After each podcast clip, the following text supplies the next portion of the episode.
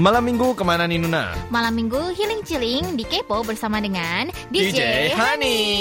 Hansol, misalnya kalau kamu bisa jadi apa aja atau siapa saja di dunia ini, kamu bakalan jadi siapa? Waduh, mungkin karena akhir-akhir ini saya lagi tertarik sama superhero ya, pengen jadi superhero kayaknya. Asik. Kalau Nuna apa ini?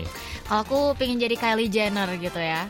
Tahu Kylie, Kylie Jenner. Apa itu ya? saya kurang apa? kenal. Itu se- seseorang. Oh, Mas. seseorang. Seseorang, Oke. Mas. Diperkenalkan, Ge? Saya kurang Jadi tahu. dia, kamu tahu The Kardashians nggak? Tahu dong. Iya, kalau itu itu Mm. salah satunya itu Kylie Jenner. Oh, begitu. Uh, dia kan Mm. waktu ini baru-baru ini kan masuk Forbes. Forbes, Oh, masuk Forbes Forbes. gitu Mm, kan. mm, mm, mm. Uh, apa self-made billionaire under uh, under 20 kalau nggak salah. Di bawah usia 20 Iya, bilioner. iya. Bayangin deh kalau misalnya di bawah uh, usia segitu gitu kan. Saya masih main Barbie waktu itu gitu kan. Usia Tapi 20 ya. si mbaknya ini sudah jadi bilioner gitu, self-made gitu. Monopoli pun saya nggak pernah tuh dapat bilioner itu ya. Gila. Betul Bagus sekali. Jadi ini. bisa ngapain aja di umur segitu dan mau terserah aku juga kayak nggak bakalan di Dikritik ya? orang karena kan Oh. sudah jadi self-made billionaire nggak sih? Berarti Kak Sani pingin menjadi orang yang sukses di usia muda gitu ya? Iya pengennya sih. Oh. Eh agak side tracking dikit ya. Kenapa? Kalau kamu bisa, uh, kalau kamu ada makanan kayak favorit gitu nggak? Kan kamu juga sering mukbang-mukbang gitu kan? Ayam goreng. Ayam goreng. Kenapa nih kok tiba-tiba makanan? Oh enggak sih, soalnya nanti kita bakalan ada segmen yang uh, Membahas akan gitu. membahas dan Oh. mempertanyakan itu gitu. Kalau Kak Sani apa nih makanannya?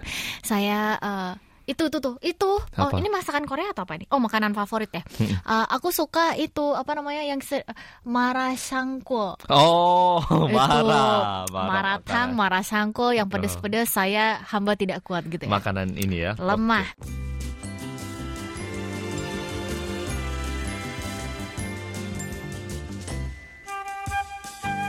Oke teman-teman K-popers, sekarang mari kita beralih ke segmen Dear DJ Kemarin-kemarin kita sempat posting di Facebook page KBS Mm-mm. World Radio Indonesian Nanyain ceritakan tentang pengalaman toxic friends Oh. atau relationship Mau dibacain gak nih Hansol? Wih udah seneng boleh. banget ini tiba-tiba nih Sick friends ya. Oke, Iya. menarik banget ini. Wah, tentunya berarti eh, pendengar-pendengar nggak boleh sampai nggak ikut atau follow Facebook dan Instagramnya KBS Betul World sekali. Indonesia ya. Oke, pesan kali ini dari Baek Hanji namanya. Oke, langsung saya bacakan. Ya silakan Halo DJ. Halo. Halo Udah kayak janjian. Dulu aku pernah memiliki hubungan yang tidak sehat dengan pacarku. Waduh, ini Wow. hubungan tidak sehat seperti apa ini ya? Coba kita Mm-mm. baca. Kami dulu kenal sangat baik hingga lama kelamaan kita sudah jarang bertemu dikarenakan kegiatanku yang sibuk. Waduh Kami tinggal di kota yang berbeda. Aku tinggal di Jakarta, dia di Bogor. Dan karena kami sudah lama tidak bertemu, dia mengajakku untuk bertemu di Bogor berdua saja. Ya ini normal kan ya, masa Iya, iya, ketemu satu kampung gitu padahal Iya, iya, pacaran kan iya. ya. Oke, aku merasa Bogor sangat jauh untuk usiaku di saat itu dan kami biasa bertemu di event-event anime Jepang yang di mana jaraknya tidak jauh dari rumahku. Maka dari itu aku menolaknya dengan alasan orang tuaku pasti tidak mengizinkan. Tapi dia justru menyuruhku untuk berbohong kepada orang tua untuk mengatakan aku pergi ke tempat yang dekat dan tidak dengan laki-laki melainkan dengan teman perempuanku. Wow Sejauh ini kayaknya masih ini ya, maksudnya pengen ketemu banget gitu ya sampai Iya, disuruh iya, bohong. iya. Nah, setelah itu katanya gini. Dan sejak saat itu aku mulai menjaga jarak dengannya dan dia semakin menyuruhku dan sering memarahiku, memaksa untuk bertemu. Dan sejak saat itu aku memutuskan untuk mengakhiri hubungan dan lost contact dengannya. Tapi bahkan dia sampai chat ke nomor WhatsApp ayahku mengancam jika aku tidak menemuinya dia akan datang ke rumahku dan dia bahkan menghubungi kakakku menanyakan di mana keberadaanku. Dia masih mengejarku sampai sekarang DJ. Dia masih menggunakan fotoku sebagai sosial medianya dan dia bahkan sekarang tinggal di Jakarta. Aku takut DJ. Menurut DJ apa yang harus aku lakukan? Dia seperti terobsesi atau gimana ya DJ? Bantu aku DJ. Terima kasih. Yu yu nangis gitu. I think uh, ini agak levelnya level obsesi Ini kayaknya- agak agak agak gimana ya stalker level gitu gak sih? Um, Soalnya mengancamnya tuh sampai mengancam bapaknya gitu loh. Kok so I think ya? it's really uh, slightly dangerous gak sih? Oke, aku pengen tanya dulu ke Kak Sani sebagai perempuan. Kalau dari dari ini ya uh, sudut pandang perempuan, kalau cowoknya seperti ini yang dirasakan apa sih? Takut. Kayak- Jujur takut soalnya kan kayak gini. Oh nggak apa-apa sih kalau misalnya so- uh, foto sosial medianya dipakai. Mm-mm. Mungkin mungkin karena he likes that photo Bener, atau bener. gimana kan terserahnya dia gitu kan. Cuman um, yang lain sih aku menurut aku nggak ma- nggak masalah. Cuman yang aku permasalahkan di sini adalah dia uh, sampai kontak papahnya. dan sampai level obsesinya tuh sampai bisa extend ke situ sih itu bahaya sih menurut aku. Hmm, tapi bagaimana kalau begini ya? Ini coba aku putar. Aku suka Mhm. me- memutar, mem- membalikkan sudut pandang. Bagaimana kalau sudut pandangnya aku ubah kayak gini Kak Sani? Kak Hmm. Sani coba bayangin ya. Iya. Si cowoknya ini bener-bener suka sama si cewek, pingin bertemu dia ada kesibukan sehingga nyuruh ceweknya datang tapi nggak bisa kan ya. Mm-mm. Nah, tapi karena dia benar-benar sayang, akhirnya dia itu berusaha menunjukkan uh, rasa cintanya dengan mengubah foto profil. Juga karena terlalu sayang nggak nggak kuat nahan, akhirnya mencoba menghubungi ayahnya. Di mana anaknya gitu kan kita nggak tahu nih cara ngomongnya itu kasar atau halus atau gimana. Em, apakah masih terlihat mengerikan atau gimana ya? Kalau misalnya seperti itu approach-nya berbeda sih seharusnya tidak mengerikan ya. Tapi Hmm. kan di sini yang dijelaskan adalah Mm-mm. eh, dia bilang sering memarahiku memaksa, mengancam untuk- tapi iya. ya katanya dan ya. juga mengancam ke papahnya kan. Hmm. Nah, di situ yang aku eh, agak sedikit agak miss sih. Kalau menurutku sih saran kayak gini daripada menghindar loh ya. Kalau Hmm. menurutku loh ya. Karena Dikonfrontasi aja sema- sih. ya Aduh kalau dikonfrontasi eh kayaknya bukan konfrontasi gini. eh, diladeni gitu. bukan diketemu- bukan ditemu. maksudnya kayak di ber- bertemu Mm-mm. ma- mau di di tempat yang terbuka Mm-mm. kayak misalnya kafe mall atau mall yang banyak orang gitu ya Eh, ditanyain sebenarnya kenapa sih kayak gitu Mm-mm, gitu kan. I think eh, kalau misalnya di approach dengan baik-baik diajak ngomong dengan baik-baik Mm-mm. I think eh, semua masalah itu pasti akan Bisa bi- ada solusinya. solusinya gitu Hmm, kalau aku bilang sih semakin em, ini eh, Hanji ya, Big Hanji ini menghindar, kayaknya si cowok ini bakal Menjulak lebih gitu. eh, Ah, lebih benar. lebih membara gitu apinya. Jadi sebaiknya coba hubungi dulu aja, diredakan dulu apinya, ditanyakan apa yang diinginkan. Hmm. Kalau memang cuman bertemu, kan dulu juga pernah saling suka nih ya, kan kalau cuman bertemu apa sebenarnya masalahnya kok sampai ngancem-ngancem gitu. Hmm. Tapi kalau misalnya dihubungi aja udah merasa bahaya, ya jangan jangan ketemu dulu sih. Kalau aku sarannya gitu. Exactly, ya betul sekali. Sekarang mari kita lanjut ke Dear DJ yang kedua di hari ini. Um, sekarang saya yang Langsung- bacaan kali Iya, ya. betul sekali Kak Sani. Ini dari Jemima Aurora. Dear DJ, saya ingin bercerita tentang persahabatan saya yang tidak sehat. Dibilang tidak sehat karena sungguh menguras emosi yang luar biasa. Saya sungguh tertekan karena hal ini. Saat saya masuk sekolah menengah ke atas, saya bertemu dengan seseorang yang akan menjadi sahabat saya hingga sekarang. Sudah sekitar 8 tahun kami menjalin persahabatan. Dia sangat menyayangi dan melindungi saya. Hmm. Dia memberi saya semuanya yang tidak bisa saya dapatkan, termasuk kasih sayang orang tua saya. Hmm? Karena saya berasal dari keluarga yang broken atau broken home dan orang tua saya sungguh tidak peduli pada saya. Ketika SMA dia selalu ada di sisi saya. Semua baik-baik saja hingga dia mendapatkan beasiswa S1 ke Jepang. Hal ini mengakibatkan kami bertengkar untuk pertama kalinya karena dia tidak pernah mengatakan apa pun hingga dua hari sebelum ia berangkat. Kami sempat tidak bertegur sapa sama beberapa bulan. Hah? Lalu saya bertemu seseorang yang kemudian menjadi pasangan saya. Hmm, hmm, Pada suatu hari, tiba-tiba saya melihat sahabat saya di rumah saya dan berka eh, di depan rumah saya dan berkata bahwa dia sangat menyesal dan tidak bermaksud menyakiti saya dengan merahasiakan kepergiannya ke Jepang. hmm, hmm. Dia mengatakan dia punya alasan kuat melakukan hal itu. Oke. Tidak bisa dipungkiri, memang ada cinta di antara kami. Loh, bentar. Hah? Ini ini teman eh, satu. bentar, saya kok bingung. Eh, Bentar, bentar, bentar, bentar. ini- ini aku juga ini cewek mikirnya- atau cowok ya? Aku mikirnya teman satu ini ya, satu apa sih? Eh, satu satu jenis gitu iya kan? kan? Bentar, bentar, bentar. Oke, oke, oke. Aduh, kok tiba oh, bingung. coba Oke. dilanjutkan lagi. Iya, Tuh, iya. Ini dua-duanya kaget kita. Iya kita berdua sambil ngomong kaget. Oke. Kami tetap bersama walaupun kami memiliki pasangan masing-masing. Oh jadi ini cewek sama cowok nih kayaknya temenannya. Ya nggak sih? Oke, Iya coba sih? dilanjutkan Oh, iya, dulu iya. sih. Ah, um, setelah berbaikan dia masih sering mengunjungi saya ketika dia pulang ke Indonesia ataupun saya yang mengunjunginya di Jepang. Dan hubungan persahabatan kami dinilai tidak sehat oleh orang-orang yang mengenal kami. Karena kami memperlakukan satu sama lain selayaknya sika- eh, bersikap seperti sebagai pasangan. Oh, berarti cowok cewek, berarti Mm-mm. cowok cewek berarti oke. Di sisi saya itu tidak masalah. Hingga setahun lalu saya mengatakan padanya bahwa saya berniat eh, menikah dengan pasangan saya. Uh, ini ini oh udah my naik God. level lagi nih. Drama. Ya, Oke, aduh. sejak itu sikap mulai berubah menjadi sangat posesif kepada saya. Hmm? Beberapa beberapa kali kami bertengkar hanya karena dia cemburu dengan kedekatan saya dengan pasangan Loh. saya ataupun dengan orang lain yang berada di dekat saya. Lalu pada saat tahun baru kemarin, dia datang ke Indonesia dan tepat saat malam pergantian tahun, dia bilang bahwa dia sungguh-sungguh mencintai saya dan melamar saya. Wah ini beneran ya? Oh Ini, ini oh my lebih- god. Ini, Dia waduh. bilang dia tidak bisa melihat saya menikah dengan pria siapa pun. Oh, oke. Dia kira dia kira eh, saya kira dia hanya bercanda, tetapi dia sungguh-sungguh. Bahkan dia memaksa saya untuk menerima atau menolak lamaran dia. Dengan artian jika saya menolak dia, persahabatan yang telah lama kami jalin akan lenyap begitu saja. Yang paling membuat saya menangis adalah kata-kata saat itu. Kamu nggak pernah melihat aku sedikit pun. Makanya aku menerima beasiswa dan pergi ke Jepang. Buat- Buat Buat apa? Buat apa? Agar aku bisa datang kembali ke kamu dengan layak. Dengan usahaku sendiri tanpa campur tangan orang tua aku. Oh, aku ingin oke, kamu oke. melihat aku sebagai seorang pria yang bukan sebagai sahabatmu Wih, lagi. Oke, oke.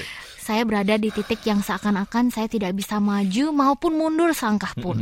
saya memiliki pasangan dan kami telah berpacaran sama lima tahun.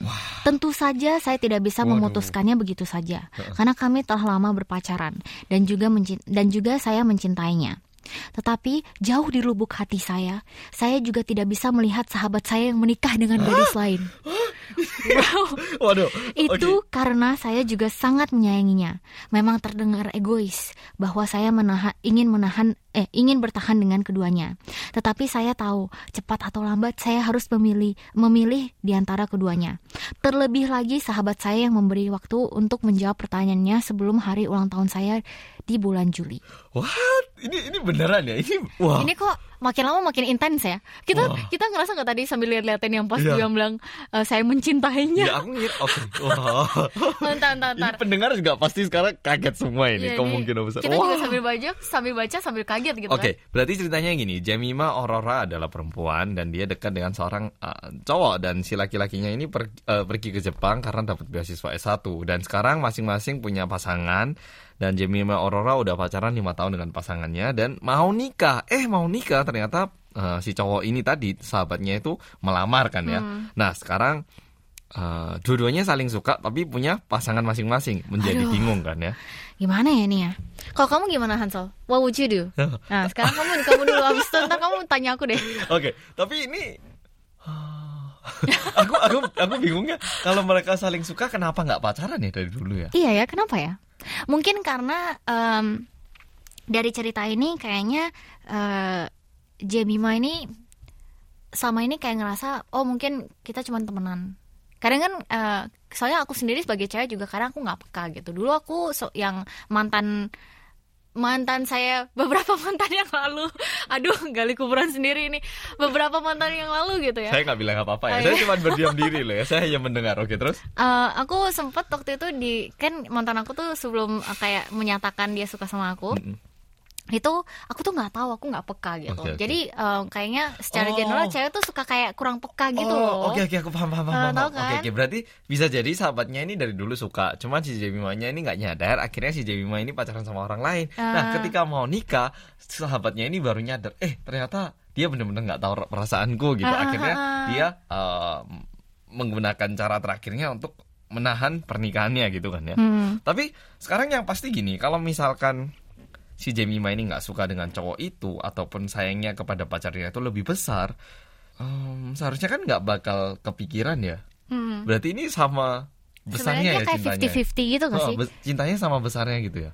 hmm kalau aku sih pinginnya ngasih tahu Jemima kayak gini eh sebenarnya gini Mm-mm. menurut aku ya relationship itu tidak selalu harus diukur dengan berapa lama kalian udah pacaran sih. Wah. At the end of the day kalau misalnya kalian ini ini ini ini Uh. pemikiran saya ya. Kalau misalnya at the end of the day kalian dalam hati, dalam hati yang paling dalam tidak menyayang tidak menyayangi satu sama lain 100% seperti yang dulu dan kamu harus memikirkan itu lagi gitu. Oke. Heeh. Itu dari Nuna. Hmm. Kalau dari aku sedikit berbeda ya.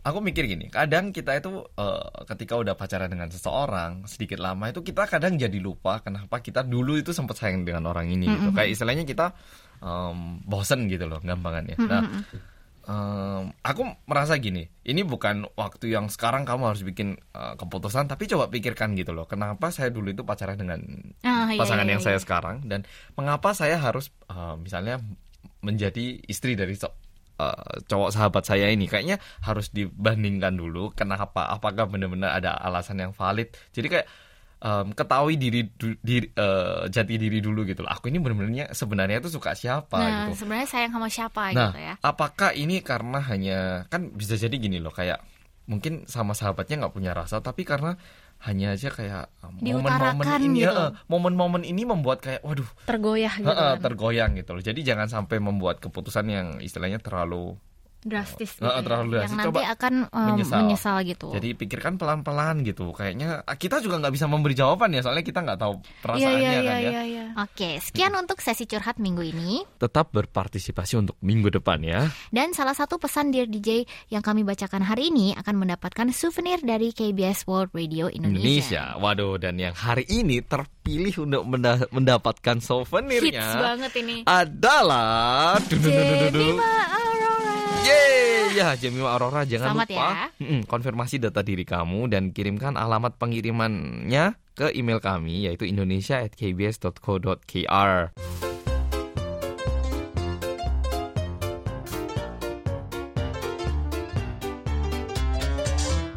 Sekarang kita masuk ke segmen teka-teki. Jadi harus didengerin dari awal sampai habis. Benar, dan harus didengerin setiap minggu. Jadi nanti pertanyaan untuk teka-teki minggu depan akan kita bacain dalam program Kepo minggu ini. Dan kita juga post lagi di Facebook page KBS World Radio Indonesian Service. Tapi nanti kadang-kadang secara mendadak ya kita bakal ngasih kuis dengan tema random yang bisa aja nggak ada hubungannya dengan siaran kepo, tapi pastinya seru dan menantang.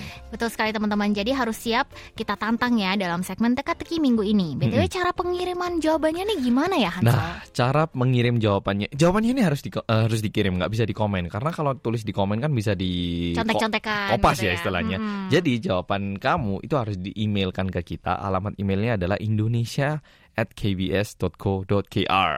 Sip, gampang banget ya caranya teman-teman pendengar Kepo. Kalau gitu sekarang mari kita bacain dulu pertanyaan minggu ini. Kira-kira para pendengar Kipo masih ingat nggak pertanyaannya apa? Hewan apa yang pernah dipelihara oleh DJ Honey? Oke, mari kita baca satu persatu. Yang pertama dari Basit. Ya, ini B A S I D ya, Basit. Basit. Em, yang pernah dipelihara oleh DJ binatang kesayangannya adalah em, satu ayam DJ Hansol. ya benar, saya pernah melihara ini. Oke, langsung lanjut. Ayam eh, yang nomor dua angsa DJ Hani, nomor tiga anjing DJ Hani, nomor empat monyet DJ Hani dan Hansol. Oh, maksudnya DJ Sani ya? Ah, ah, ah. Oh, oke oke oke. Aduh, nama saya Lima. salah. Lima ikan DJ Hansol gitu. Selanjutnya Eh, saya ya. Mm-mm. Selanjutnya adalah dari Nurul Hidayanti. Tiga hewan yang pernah dipelihara oleh DJ Hani adalah Hansol, anjing, orang hutan, dan ayam. Nah, kalau yang DJ Sani, angsa dan monyet. Tapi sekarang DJ Hani, DJ Sani punya hewan peliharaannya namanya Gamja. Waduh, detail banget detail ini banget, ya. tahu banget Gamja ya. Semoga jawabanku benar ya DJ. Sukses terus buat DJ Hansol, DJ Sani, dan KBS Sport Radio Indonesia. Terima kasih. Terima nah, kasih. berikutnya dari Ilma Prisma. Hai DJ, aku Ilma Prisma. Hewan yang pernah dipelihara DJ Hani adalah eh, untuk DJ Sani, anjing. Untuk Lalu untuk saya, Mhm. ikan, monyet, ikan, monyet kecil, tiga anjing kecil, kura-kura gitu. Wow. Oke, sekarang mari kita jawab nih pertanyaan yang benar adalah drum roll. Dem dem dem dem dem. Pemenangnya adalah Nurul Hidayanti. Yeay, oke. Bagi pemenangnya yang kami bacakan barusan, em, jangan lupa untuk konfirmasi alamat pengiriman hadiahnya ke email kami yaitu indonesia@kbs.co.kr. Betul sekali. Teka-teki untuk Kepo tanggal 20 April kali ini adalah makanan favorit DJ Honey. Kayaknya makanan itu baru kita bahas ya, nggak Iya tahu betul kapan ya. sekali. Kayak Jadi udah gitu ya. dibahas di Kepo yang segmen kali ini. Jadi jangan lupa untuk didengerin kembali ya teman-teman. Kepoers.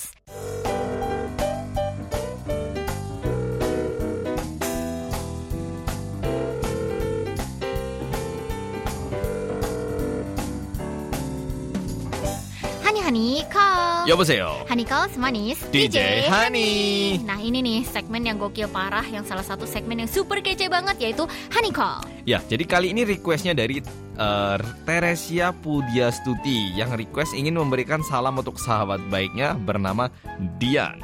karena kesibukan di kantor dan kuliahnya S2 jadi jarang ketemu gitu padahal teman dekat katanya. Iya. Karena minggu lalu um, aku udah telepon, sekarang seharusnya giliran Kak Sani, tapi karena Betul konsep sekali. kali ini kayak um, menyampaikan salam kita mungkin telepon bareng Bareng-barengan aja, aja gitu. ya Mm-mm. gitu. Oke, sekarang mari coba kita telepon nih. Mm-mm. Let's Ta- go. Tapi sebelum itu kami mau menginfokan untuk Ya. orang-orang yang berhasil ditelepon dan yang merequest Honey Call akan mendapatkan souvenir spesial dari KBS World Radio Indonesia. Wuhu. Ayo, mari kita coba.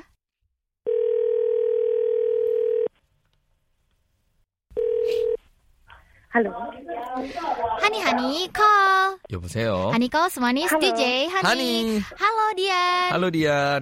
Iya, halo. Halo. Sorry bentar aku keluar dulu ya. Oh Lagi iya iya ada- iya. Oke. Halo Dian, ini Ya, kami halo, dari KB gimana? Ya, hari ini kami dari KBS Sport Radio Indonesia. Kami dapat request dari temannya Dian yang namanya Teresia Pudiastuti. Benar temannya? Iya, benar. Jadi uh, hari Request siapa? dari Requestnya banyak banget ini ya, katanya disuruh Oh, ngerjain gitu. Enggak lah ya. Jadi em, ada salam. Jadi katanya kan teman dekat ya berdua ini. Iya. Mm-mm, cuman karena Ke kesibukan masing-masing di kantor dan di kuliah Iya kan jarang ketemu. Nah, jadi kita ini em, sekalian menyampaikan salam juga ingin tanya-tanya gitu. Mm-mm. Jadi uh, sebelum kita Iya. kasih tahu harapan dari uh, Teresia, jadi kami ingin uh, bertanya sedikit gimana uh, Pertemanan. pertemanan kalian, gimana kalian uh, bertemu, bertemu. awalnya gitu. Mm-mm. Sama eh, aku panggilnya Tuti ya. Oh, Tuti. boleh, oh. Mm-mm. Eh, dulu itu teman satu kantor, kantor Oh. yang lama. Mm-mm.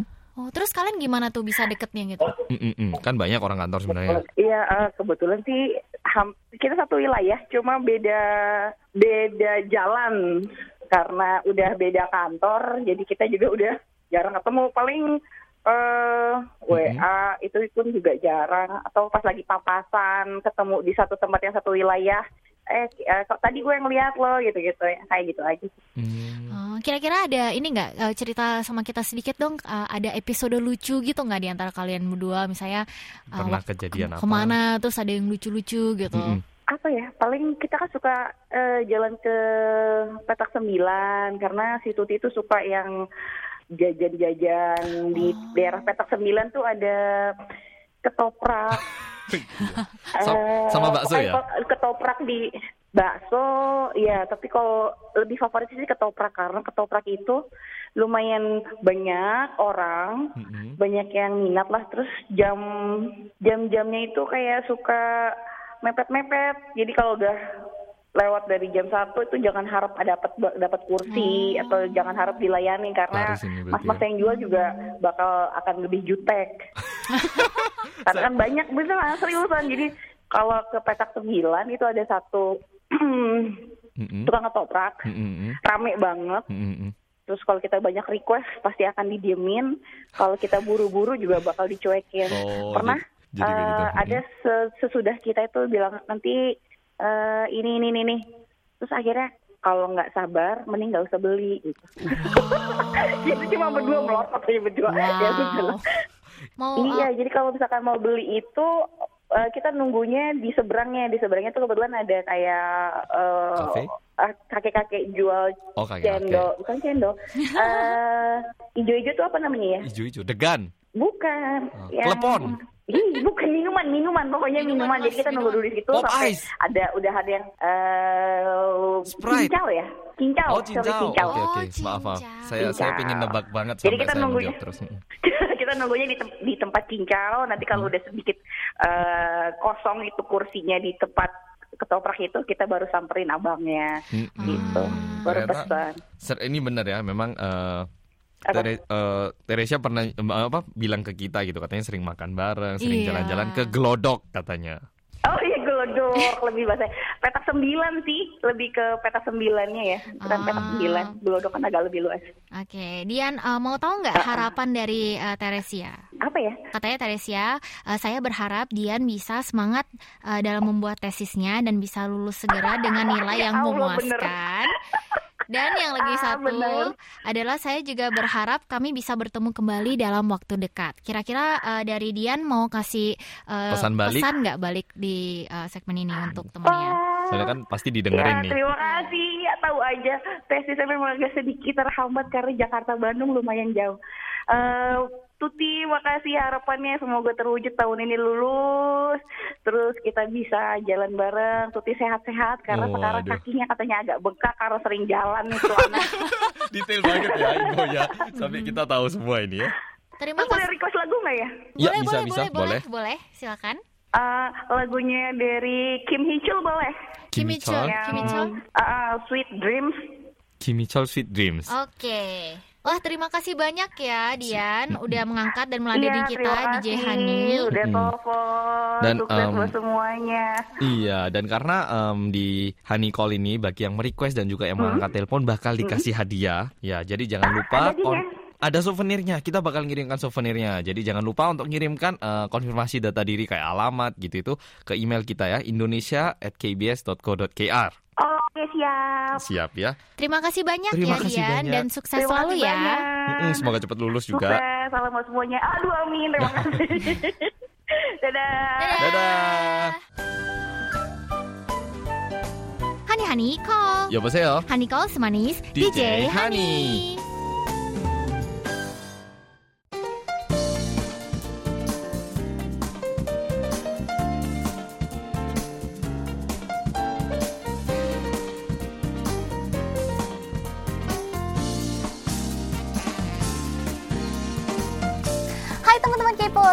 Selamat datang di segmen Sunny Side Up Dan untuk segmen Sunny Side Up hari ini kita bakalan ngomongin something yang asik banget Tapi Asik sebelum itu apa sih ini segmen Sunny Side Up? Sunny Side Up adalah segmen di mana kita akan mem- membahas mengenai tren beauty dan juga fashion di Korea Yang dibawakan oleh Kak Sani. Nah, Kita berdua sih sebenarnya gitu ya. ya kalau hari ini apa sih berarti yang mau disampaikan? Kontennya Hari ini nih? kita bakalan ngomongin mengenai hot item yang ada di sosial media atau yang di Korea namanya SNS Iya, yang panas ini ya masih yang panas. panas, yang sering pop up di sosial media kita, yang kadang ada influencer-influencer yang juga ngomongin gitu gitu kan. ya. Jadi hari ini aku membawa satu dua tiga empat lima item untuk kalian semua. Langsung kita mulai aja, Nuna. Udah nggak sabar ini Ya mendengarkan. begitulah. Apa nih yang pertama? pertama adalah skincare item yaitu ini. Ini adalah toner pad. Jadi toner pad itu apa sih sebenarnya Apa Nah, apa sih sebenarnya ini teman-teman K-popers? Tom- Toner pad adalah kombinasi atau gabungan dua barang yaitu toner dan juga kapas. Kapas ini bahasa Inggrisnya pad.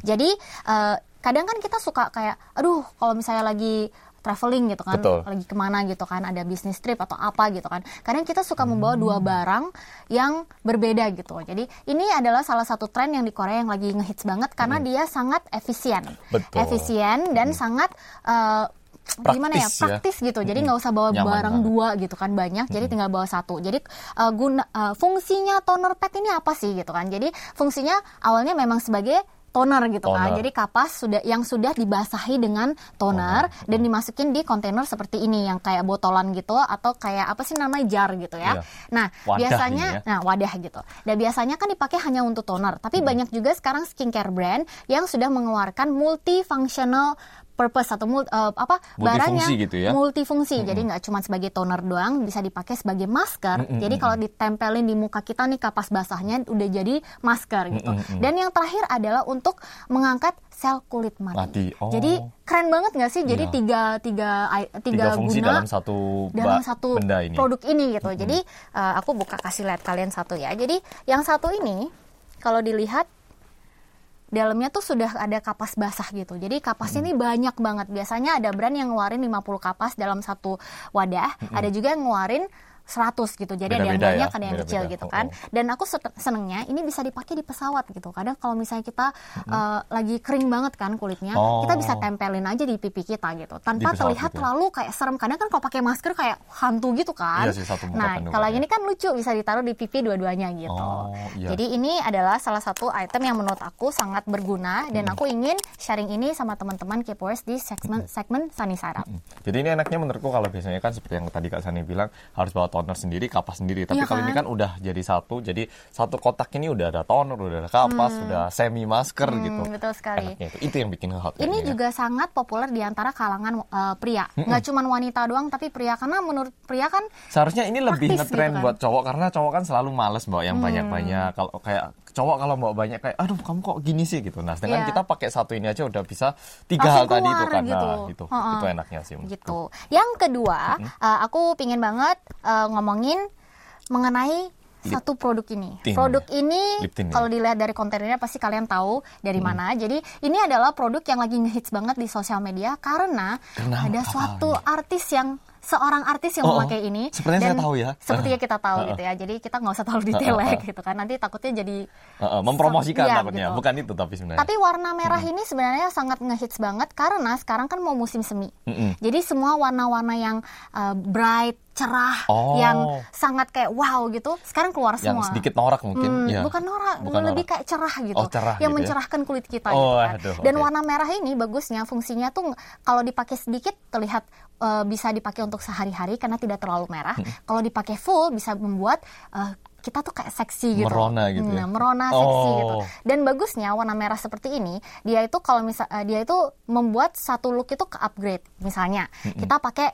eh, BB cream doang, terus habis itu isi pensil alis gitu kan. Terus kita nggak mau nih terlalu berat di mata. Kita bikin pointnya tuh di bibir gitu. Oh. Biasanya makeup makeup di Korea tuh seperti itu. Dan aku senengnya produk ini dia sangat long lasting banget.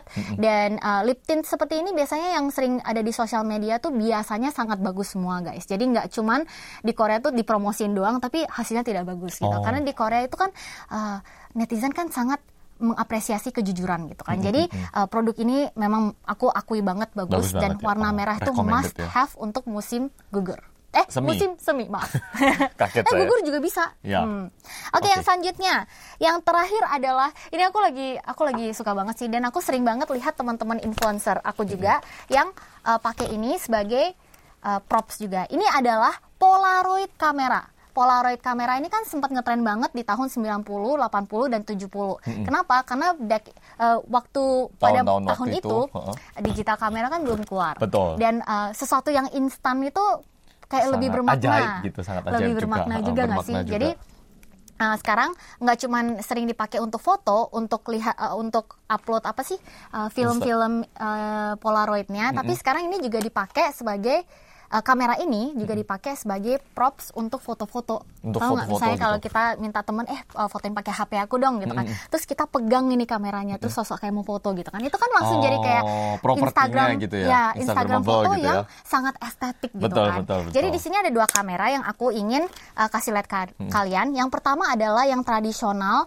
Polaroid. Ini meskipun bukan terlalu tradisional, dia sudah sedikit modern, tapi uh, bentuknya biasanya seperti ini teman-teman. Yang sangat vintage, yang putih merah, ada sekarang yang Modern, berbagai tapi gitu mod- uh, berbagai mode gitu kan. Yang selanjutnya adalah ini. Ini adalah kamera yang zaman dulu banget. Iya. Waktu kita kecil udah ada gitu, yang warna kuning, yang ceklik-ceklik harus di Krek, krek, krek, krek, harus diputar-putar ke gitu. Sampai samping terus sampai mentok terus kita press lagi gitu kan. Eh, tipe kamera seperti ini lagi ngehits banget di antara banyak influencer karena eh, warna filmnya tuh sangat berbeda dibanding film-film Polaroid yang lain. Kadang Hmm. eh, misalnya brand A atau brand brand B memiliki warna yang berbeda gitu. Untuk Hmm, pecinta kamera pasti kalian tahu maksud saya apa. Misalnya ada saturasi yang agak sedikit lebih banyak eh, di Hmm. brand A, ada yang lebih kayak faded di brand B gitu Hmm, kan. Jadi aku punya banyak instan kamera di sini karena aku suka banget gitu. Jadi Hmm. eh, estetik dan juga bisa dijadiin props gitu. Oh iya, jadi ini kameranya bukan cuma properti sih seperti yang Kak Sani bilang. Ini dibawa ke mana-mana kan juga kelihatan eh, apa ya kayak jadi aksesoris yang keren Ah, gitu loh kayak jadi bisa ke mana-mana. jadi fashion gitu. aksesoris juga bagus gitu. banget kayaknya ini. Buat cowok bisa, cewek bisa. Itu betul sekali. Oke, cukup sudah untuk Sunny Side Up hari ini. Terima kasih teman-teman yang udah nonton. Kami akan kembali lagi dengan konten-konten yang lebih asik. Semoga kalian eh, hari ini sambil mendengarkan dan juga sambil nonton Jadi tahu. merasa iya merasa eh, ini sangat edukatif dan informatif gitu.